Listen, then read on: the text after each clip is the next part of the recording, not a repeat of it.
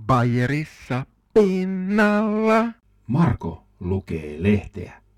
Nyt on lauantai 27. päivä helmikuuta 2021 ja Süddeutsche Zeitung kysyy etusivullaan, että onko Bayerin ministeri presidentiltä pettänyt hermo. Nimittäin Markus Söder on ollut äh, varsin kovien korona koronarajoitusten kannattaja koko vuoden ja nyt sitten täällä on hän on myöntynyt siihen, että voidaan näitä kukkakauppoja ja, ja rakennustarvikeliikkeitä au, avata. Tässä on kysymys, että mitä on tapahtunut. Toisaaltahan ihmiset ovat levottomia ja malttamattomia ja toivovat, että näitä löysennyksiä tulisi pian ja elämä palaisi normaaliin. Ja toiselta puolen taas sitten tässä lehdessä mainitaan, että, että uudet virusmutantit ja, ja pysähtynyt, tai siis tavallaan ennallaan pysynyt infektiomäärät, niin ovat, ovat vaakupin toisella puolella ja on hyvin vaikea tehdä mitään sen kummempia päätöksiä. Yksi syy, mikä tähän Söderin mielenmuutokseen saattaa olla taustalla on se, että sen lisäksi, että hän on Bayerin ministeripresidentti, niin hän on myöskin varsin mahdollinen kansleri-ehdokas, kun Angela Merkel jättää hommansa. Ja äh, sitten tällaiset löysennykset ovat ehkä niin kuin ihmisten mieleen, mutta viikon lopulla sitten kuitenkin tämä äänensävy muuttui. Hän, hän totesi, että mitään, mitään aukaisuhätäilyä aukaisuhätäily ei, ei auta ketään ja näin se olikin. Saatiin takaisin se vanha, vanha kunnon Markus Söder aivan niin kuin ennenkin, että ei muuta kuin rajoituksia lisää.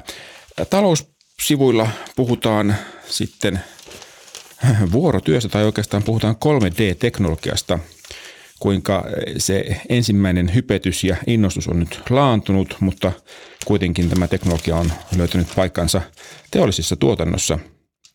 Siis nämä ylimitoitetut odotukset, että voisi vaikka printata oman kännykän kotonaan, niin ne ovat nyt sitten haihtuneet ja, ja samalla myöskin 3D-teknologia on haihtunut julkisuudesta, mutta kuitenkaan sitä kehitystä ei ole pysäytetty, vaan itse asiassa jos otetaan esimerkkinä täältä A350 Airbusin lentokone, niin siellä on noin tuhat osaa, jotka on tehty 3D-tulostuksella. Samoin autoissa on, on paljon osia, jotka voidaan tehdä 3D-tulostuksella ja niinpä tällainen amerikkalainen analyysifirma Allied Market arvioikin, että 2025 globaali liikevaihto 3D-tulostuksessa on 36,6 miljardia euroa. Ja äh, Amerikkahan on tietenkin johtava tässä ja, äh, Euroopassa ja pisimmällä 3D-teknologiassa ollaan sitten tietenkin Saksassa. Ja kolmantena juttuna etusivulta äh, puhutaan, kuinka rahalla voi lämmittää.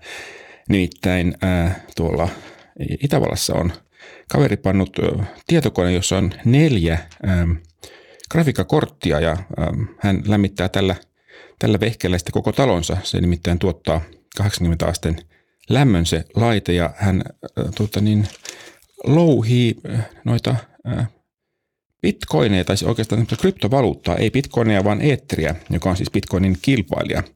Hän toteaa, että nyt kun virta tai sähkövirta on halpaa ja eetterin kurssi on korkealla, niin se kannattaa, mutta kaikki siis riippuu tästä kryptovaluutta eetteri hysteriasta. Kaikkihan voi kääntyä nurin niskoin, sanoo tämä herra Hashek, ja kun hinta tippuu liian alas, niin sitten myöskin nämä louhijat lopettavat työnsä, tai sitten viimeistään silloin, kun ö, ulkona alkaa olla jo niin lämmintä, että lämmitystä ei enää tarvita.